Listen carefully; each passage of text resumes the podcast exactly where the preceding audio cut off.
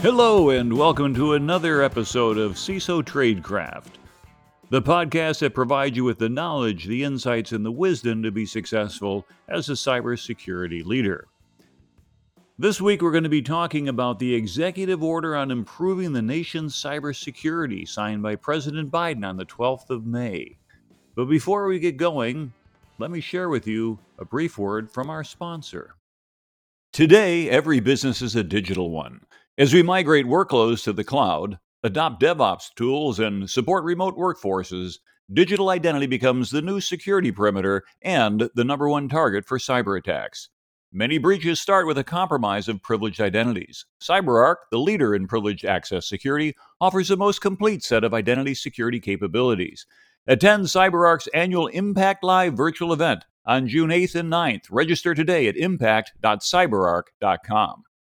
Hello again, and welcome to another episode of CISO Tradecraft, where we provide you with the podcast for career advice, insight, wisdom, and to help you along with your cybersecurity leadership career. This is G. Mark Hardy, and I'm privileged to talk to you this time about the recent executive order on improving the nation's cybersecurity. President Biden signed this on the 12th of May. And it is quite a long article, and you should probably be familiar with it. You might have heard a little bit here and there, but I haven't heard anything in terms of a podcast. So decided that I'm going to make it available to you so you can listen to it while either driving into work or working out, and you'll have a better understanding of what's going on. The background here is that, of course, we've seen a lot of major cyber attacks fairly recently. They seem to be getting into a crescendo. Uh, big deal, of course, was in December 2020 with a SolarWinds attack, where the Orion software was targeted by the Russian intelligence service, or Shluzba Veneshny Razvedki. And the uh, SVR is the Russian equivalent of the CIA, and they're often known by an acronym, uh, APT 29, Advanced Persistent Threat, or Cozy Bear. But that particular operation allowed the Russian nation state actors to perform a supply chain attack on anyone using SolarWinds Orion software. So if your company used that and updated the latest version, well, you got infected with a malware. Well, that's pretty brilliant in a way because if you infect the supply chain, then one infection there can then get pushed out to a number of different organizations. And the White House indicated that affected the Treasury Department, Commerce, State, Energy, Homeland Security, several hundred U.S. companies. And for those of us who are paying attention in the news, FireEye broke uh, the news of it because they got infected by that and they caught it. Well, it's interesting because I remember when that first hit the press and everybody saying, oh, FireEye's going down, they're going down. I said, wait a minute, guys, uh, they were the ones who caught it. And I don't think FireEye is a problem. And furthermore, I can't imagine some nation state actor with that level of sophistication wanting to break into FireEye just to go ahead and steal their tools because I'm sure they've already got tools that look like this. And they're like, yep, got one of these, got one of these, one of these. Hey, you know, we never thought of that. Wasn't going to happen. And yet, by uh, making that risk based decision, which I think was a well, at least on their side, not a very good one. Uh, they went right into an organization that probably had some of the best security on the planet and got caught and turned their whole operation inside out. And so that was a huge uh, win for a while for Russia, uh, but then ultimately the United States was able to go ahead and catch it. Uh, then in January of 2021, Microsoft Exchange for zero day exploits discovered on these on prem servers, which then you know, followed a global wave of cyber attacks and data breaches. And although Microsoft released the updates on the 2nd of March, the vulnerability is still assumed to affect as many as a quarter million servers. And some of these get infected with ransomware. And of course, that's sort of the gift that keeps on giving. Then on May 7th, Colonial Pipeline indicated their billing systems were compromised and they're a victim of DarkSide ransomware. And they had no ability to bill their customers. And so, well, they halted pipeline operations. They could have moved the oil, but if you can't get paid, that's not a very a good business model. And as a result, they couldn't comply with the SEC, other financial reporting regulations. And for those of us on the East Coast, uh, significant outages. A large number of gas stations had some fuel store, uh, shortages. There was a state of emergency on the 9th uh, declared by the president. We had a state of emergency uh, in my state of Florida that was declared by the governor because of all the panic buying and things such as that. So, in the first five months of President Biden's tenure, there have been at least three large scale cyber events. And I say at least because there might be another one we haven't heard about yet that we're going to finally learn about. But these events have really influenced, I believe, the administration to move forward and publish this executive order. So let's take a look at what's in this executive order and uh, these uh, key sections that are here. The first section is on policy. Here, the administration identifies the scope of protection and the security has to include systems that process data. All right, well, we know that is IT or information technology, and also those that run vital machinery that ensure safety. OT or operational technology. Now, the call out on OT is really important because a lot of organizations will focus on IT but forget about their operational technology. And if you think about it, there's too many important OT systems out there automobiles, pacemakers, airplanes, industrial control systems. Uh, the smart Internet of Things, all those sensors out there, those have often been ignored. And for those of us who had lived through the early days of the internet back in the 90s, and watched all the security problems that took place and then eventually we started building in all kinds of fixes etc the world of ot is sort of a flashback. We're seeing this all happening over again. And so now the administration's calling that forward. And the policy states that the prevention detection assessment and remediation of cyber incidents is a top priority. It's essential to national economic safety. So in establishing the policy it was basically putting this front and center, and of course, including IT and OT. Number two, removing barriers to sharing threat information between the government and the private sector. Now, that's a big deal because for those of us who had served in the government and particularly in the military, a lot of the information we have is classified. And it's classified for a number of reasons. In some cases, because we don't want an opponent to know what we know. And in some cases, it's the method of collection, where if somebody knew that how you were collecting it, they'd simply change their way of doing business and therefore deny that information.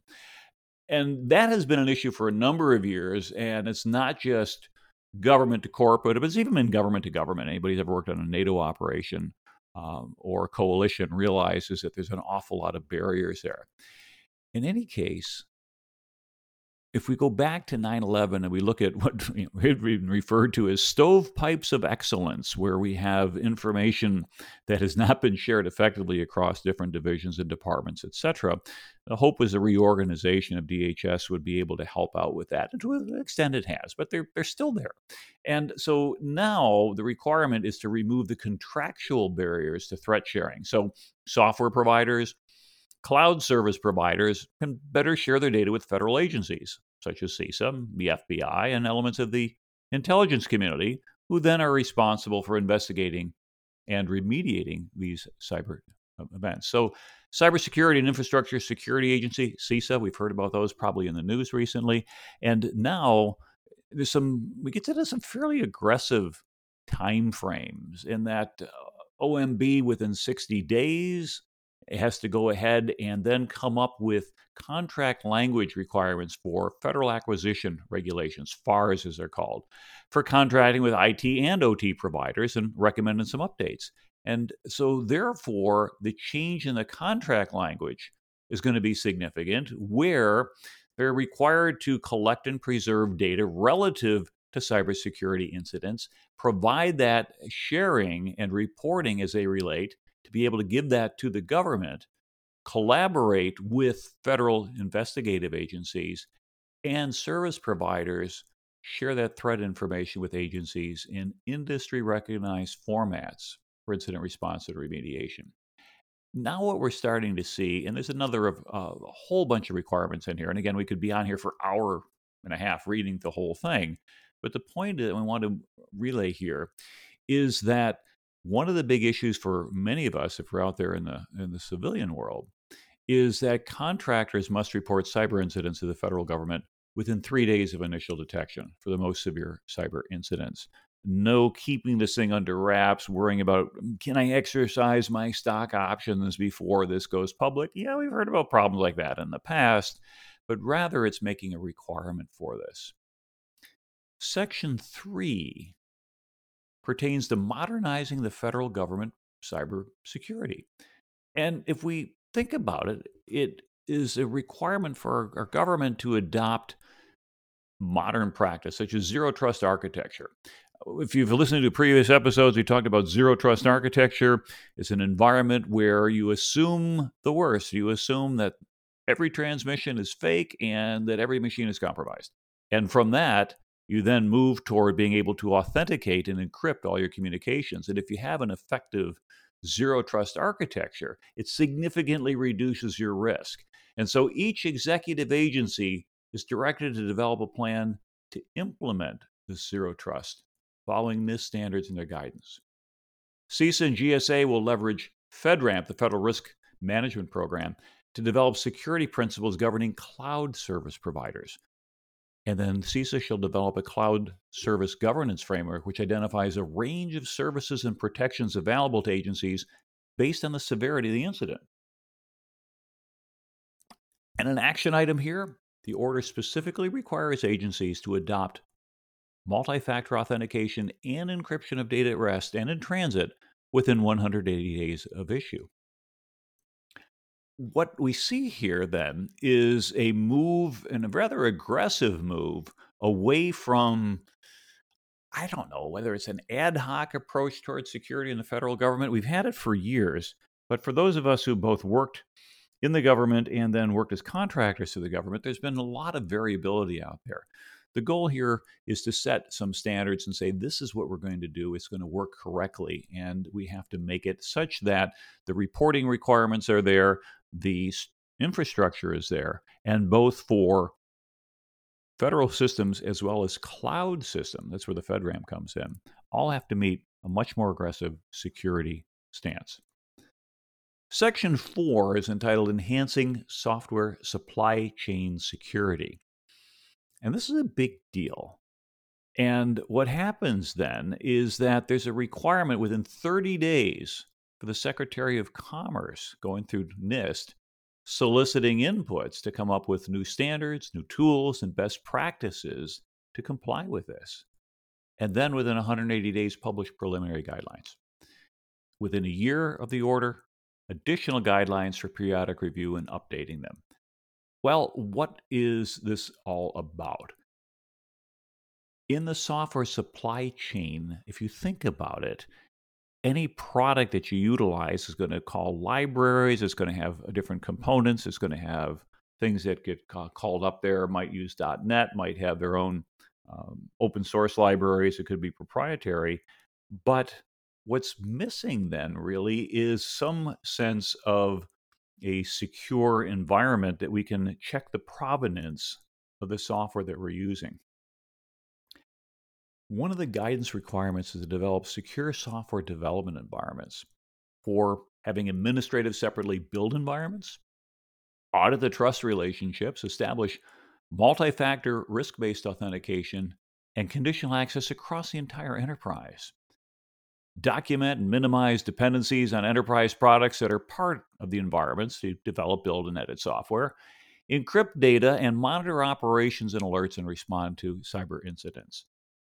Big set of requirements there, and that's just for the secure software development environment. We'll then find out there's a requirement to employ automated tools for maintaining trusted source code supply chains and validating the integrity of the code. By being able to audit trust relationships and ensure these multi factor authentication and risk based authentication, we're driving down the likelihood that bad code is going to be pushed into production.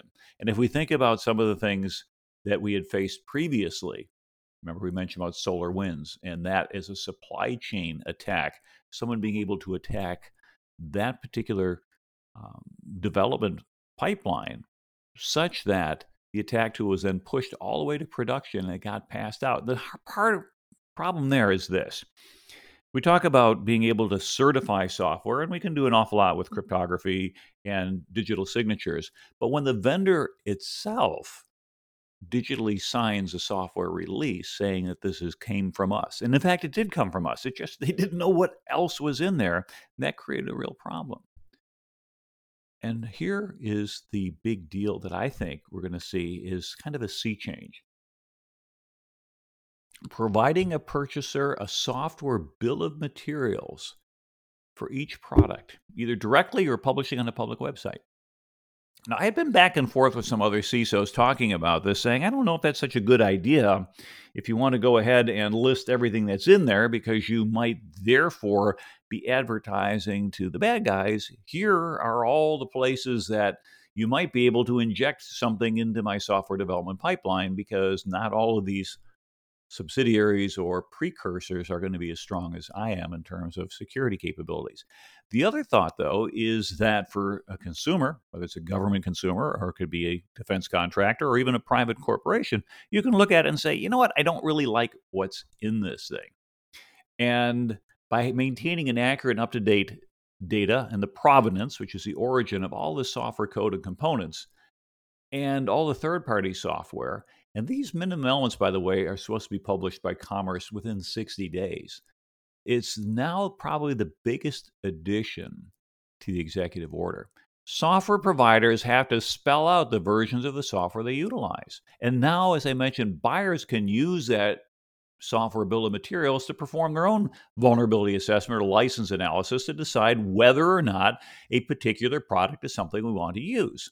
And in addition, the intelligence community can gain a little bit more insight in terms of looking at well where did some of these codes come from? Did they come from other nation states who have already exhibited if you will unfriendly if not outright hostile intent to the united states or the open source? And then of course you can look at the open source and decide who's contributing and who's participating in that. NIST and NSA have 60 days to publish guidelines recommending some minimum standards for vendor testing of their software source code, including things such as code review tools, static analysis, dynamic analysis, software composition tools, and even pen testing. And this is a lot more specific and is going to require a lot more application security testing going forward. Now, NIST initiates pilot programs to inform their customers of this product labeling and educating the public on what the security capabilities are of the Internet of Things. If you will, think of this as analogous to the nutrition labels on a food package.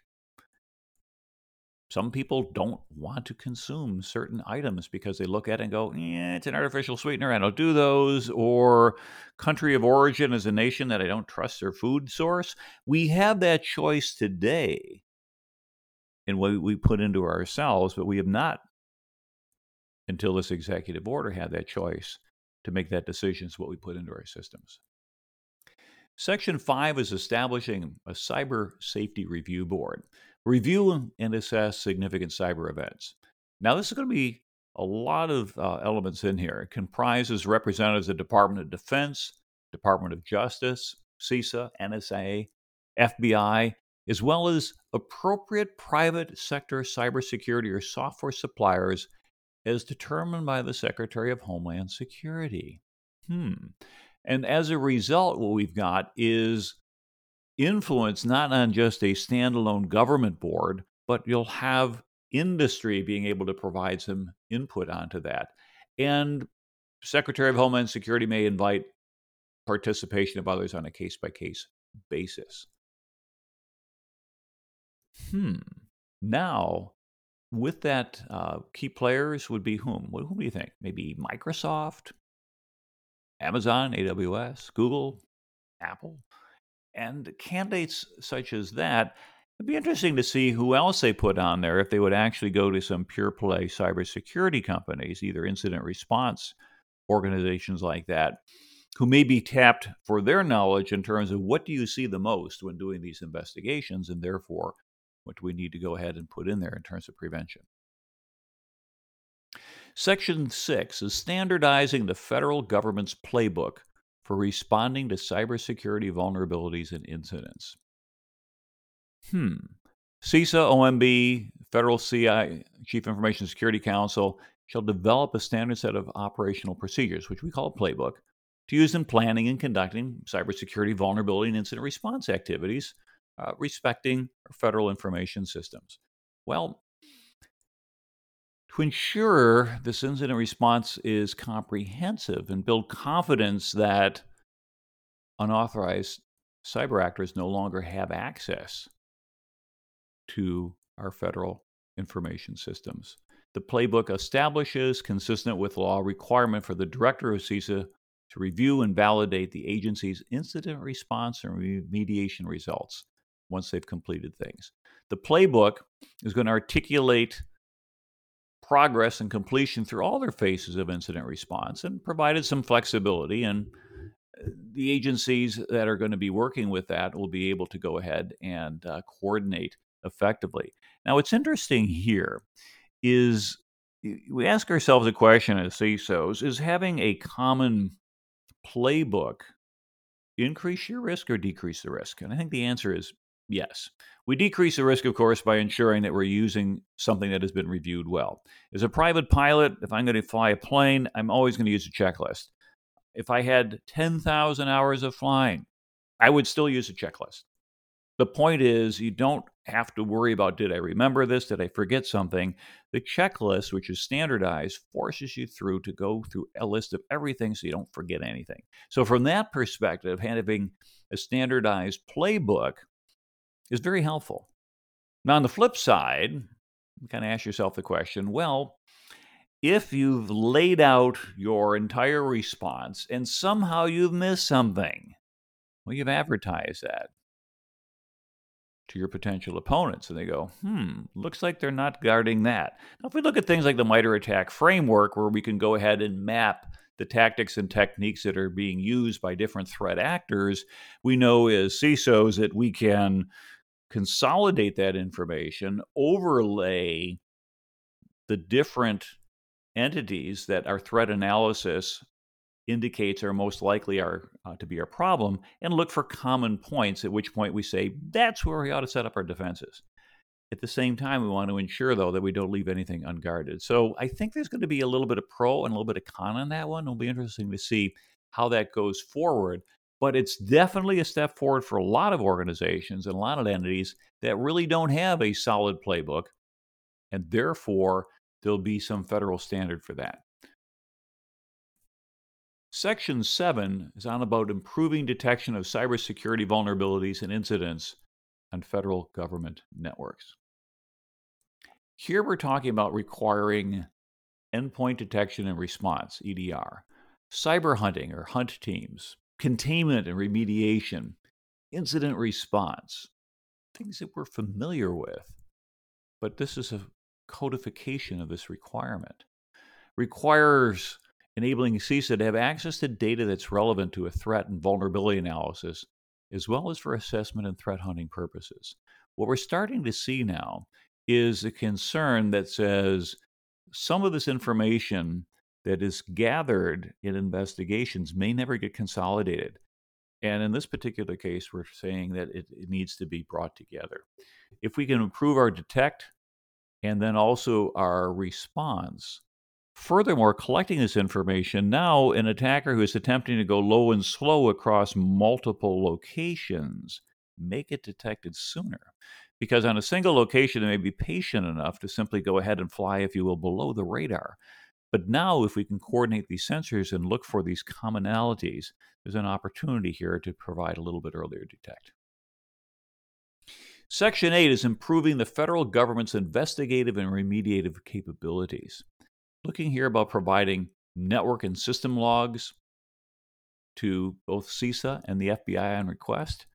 And probably one of the fastest requirements of this entire executive order within 14 days, Secretary of Homeland Security shall provide to the Director of OMB recommendations on requirements for logging events and retaining other relevant data within an agency systems and networks.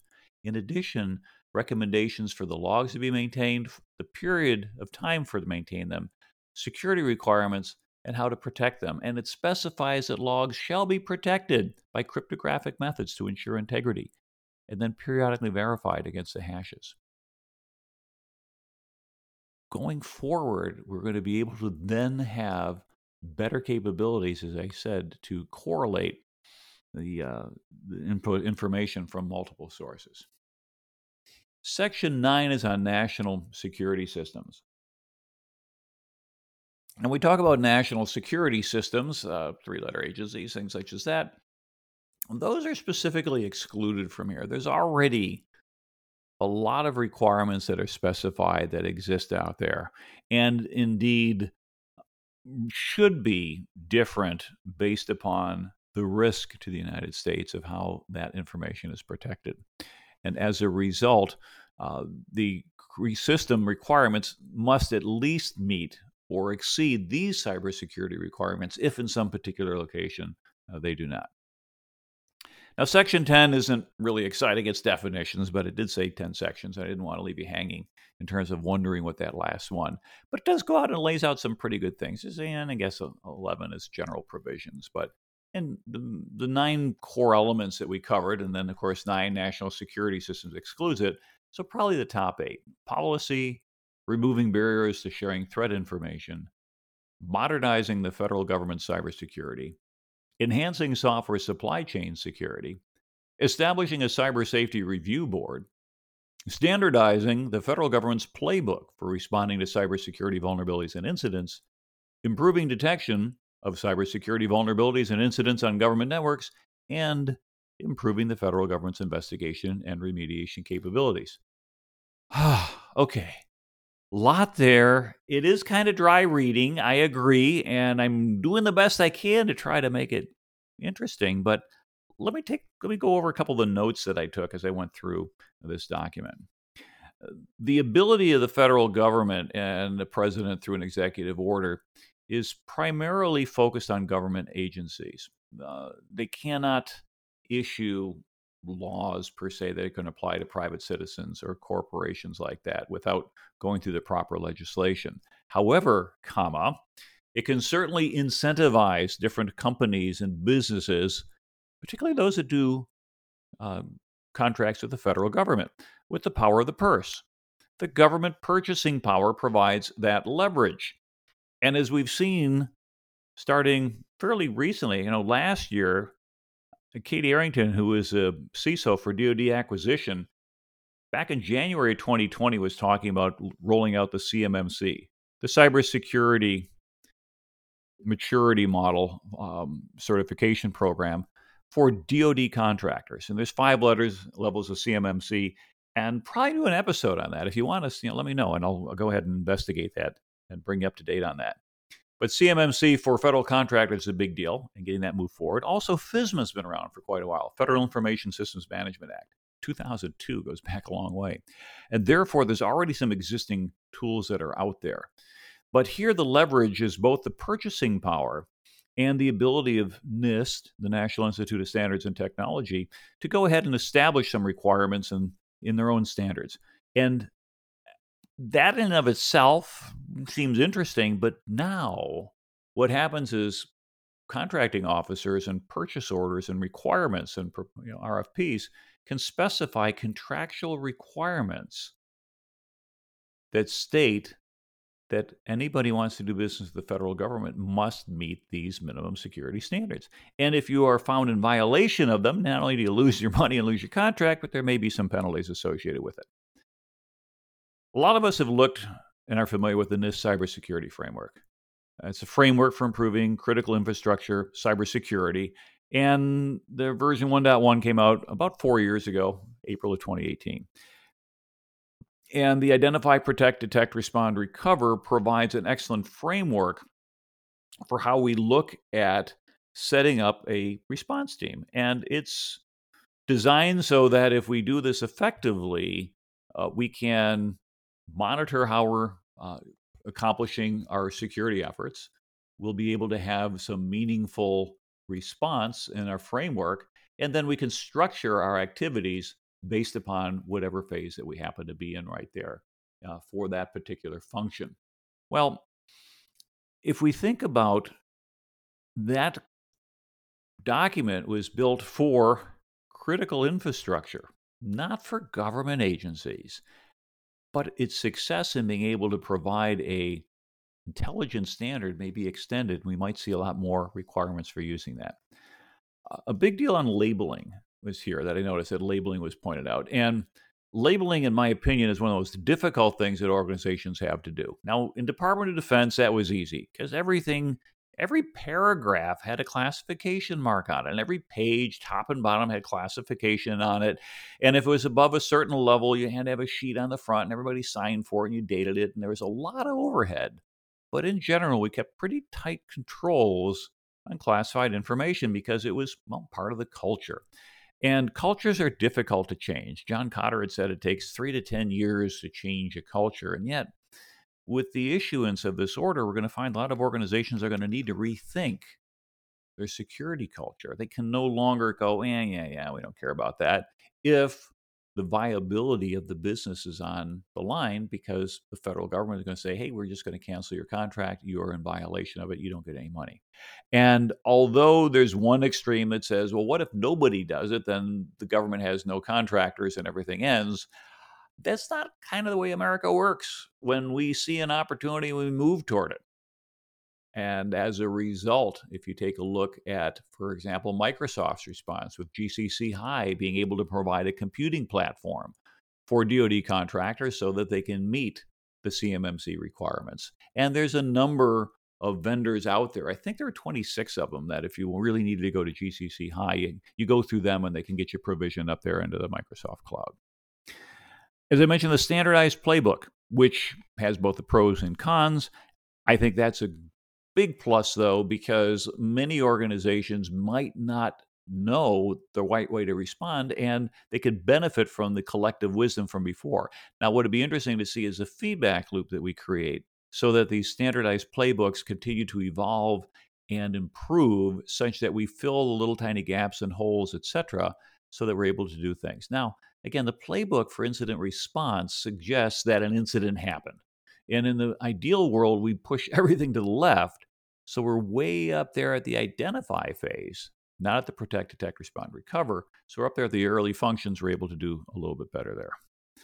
The information sharing and removing contractual barriers is huge. With federal contractors, anyway, the concern, and it's kind of unaddressed in terms of liability here, that never really got touched on. But in some cases, what I've observed is that if you have a contractual requirement to report a breach or some other issue, well, then you do it. As, uh, as Warren Buffett had said, if you really want to learn to read how an annual report, start with the footnotes. When an organization has to disclose something that they don't really want you to read, they'll put in the tiniest font they can, which is usually a footnote. Well, in this case, there are requirements for uh, breach disclosure and notification and things such as that. Well, as we go forward, let's think about um, you know what happens if there were not a requirement. Do you do better to report for the good of the order? And it turns out that at least maybe uniquely in the United States, the answer is no, because you then tend to attract lawyers and lawsuits and um, say, saying, well, you know, you should have known better, and thanks for telling us, and so now we can sue you. Eh, not really the type of environment you really want to look forward to. And so as a result, there's a little bit of protection here, I would think, in that if the government requires that reporting, but perhaps there needs to be some sort of um, get out of jail free, if you will, for good faith reporting of things such as zero days, etc. I don't know how courts do these things. I, uh, I'm not a lawyer. I don't play one on television, but in general, I tell people stay out of a courtroom unless you're getting paid by the hour. If you're an expert witness, yeah, maybe not so bad. But otherwise, I'm not quite sure how these are going to work out from a legal perspective. Yes, we have a lot of different risks out there. There's, of course, financial risk, operational risk, there's regulatory risk, reputational risk, and there's also a legal risk involved here, which suggests that we might attract uh, some unwanted lawsuits. So we'll see how that plays out as well. The establishment of a cybersecurity safety review board, which I thought was kind of interesting, and uh, modernization requirements for FedRAMP. Wow. So, a lot of stuff going on out there. And for you as a security leader, I would think that this is going to be required reading. Now, if you really don't want to have to go through the whole thing, the nice thing is the White House has put out a fact sheet same day and you can Google for that if you wish. Uh, it's the fact sheet President signs executive order charting new course to improve the nation's cybersecurity and protect federal government networks. And in that particular item, which you can probably read that in about five minutes, is going to give you all the highlights. In any case, I hope this has been helpful for you. A little bit shorter than normal, but I'll return back some of your days so you can perhaps either look up some of these references or contemplate on them. But if you're in the federal government or working as a federal contractor, this is going to be huge. And if you're not, take advantage of the coattails that you can as a CISO to look at things such as this software of materials and other types of capabilities out there. They're going to help you do a better job of managing your risk. I think we're going to see a big push for a lot more zero trust architecture. That was a term coined by John Kindervag back in 2010 and actually goes back to about 2003 in terms of the genesis for it. But going forward, what we're looking to be able to do is plug a lot of these gaps. Uh, we're in an international environment where, for lack of a better term, espionage and cyber attacks are the norm. There is no global order, so to speak. That is to say, uh, in the United States, you could go to a court, and if that doesn't work, you can do appeal. Eventually, you can end up with a district court and finally end up at the Supreme Court. But in general, nations tend to operate on their own, and therefore, it's uh, everybody for their on their own and for themselves. And we need to do a much better job here in defending our infrastructure. So hopefully you gained some insight on that. Let us know if this is helpful for you. Uh, go ahead and leave us a comment if you wish, or contact us. Make sure you tell people uh, that you subscribe. We're at CISOTradecraft.com, and of course, uh, let everybody else know if you can that uh, this is something that can be helpful for their career as well. Until next time, this is G. Mark Hardy. Thank you. Continue to follow us, and I look forward to uh, working with you in the future. Stay safe.